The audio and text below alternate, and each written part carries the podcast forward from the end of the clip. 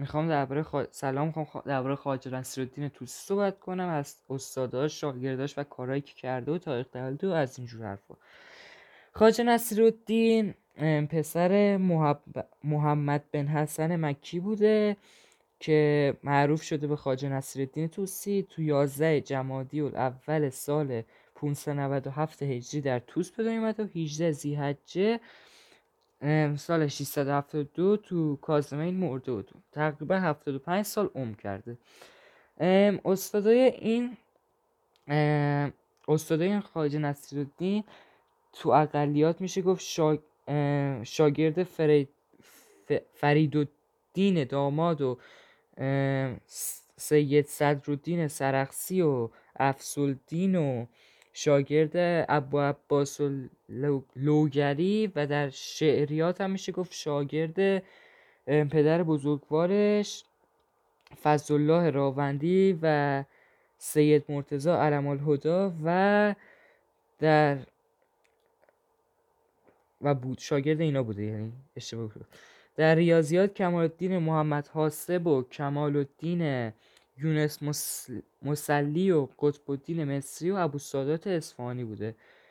و و وقتی هم استاد میشه شاگرداش کسایی مثل پسر خودش و علم و هدا علام هلی قطب الدین شیرازی ابن قطب الدین شیرازی یا ابن میسب بحرانی سید رکرالدین استرآبادی و ابن تاووس و یعنی.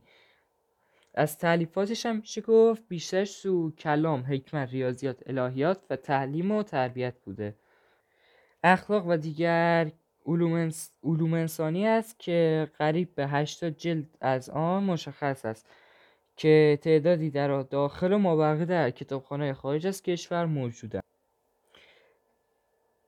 از کارهای با که این آدم یا بشر کرده رفتن به دربار هولاکو خان بوده و مهار جنگ و خروزی و به گرداندن آرامش بوده. احترام و تکریم علما و دانشمندان بوده. این دوتا تأمین هزینه زندگی دانشمندان از طریق موقوفات و ساختن اولین کوی دانشمندان وابسته به رصدخانه مراقه چهارمیش دعوت دانشمندان و صاحب نظران از دیگر کشورها به مراقه تاسیس رصدخانه مراقه و جمعآوری خریداری کتاب و تأسیس کتابخانه.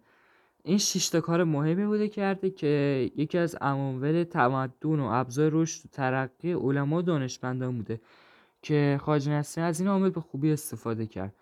در حقیقت خواجه در خودش در حقیقت خواجه نصیرالدین در زمان خودش تمدنی بنا نهاد که می‌توان گفت عالی ترین بنای تمدن بود است که امروز امروز که امروزه ما نیست بخشی از تمدن تمدن را مدیون این آدم هستیم و یکی از خدمات آن به کشور یعنی از بهترین خدماتش به کشور ما بوده.